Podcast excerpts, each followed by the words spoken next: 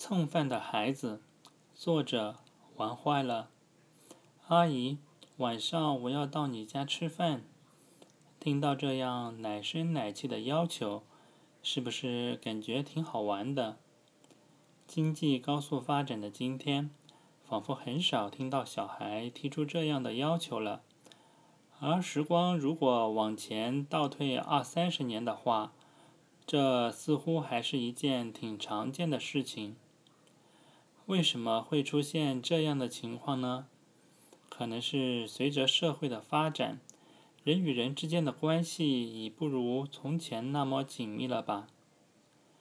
以前的住宅区大多都是单位集体建房，大家都是同一个单位的，彼此之间都较为熟悉，平时相互之间的交流也很多，知根知底的，大人很了解。小孩也很密切，因此相互之间串个门、蹭个饭，似乎只是夹双筷子、端个碗的事情，很简单也很平常。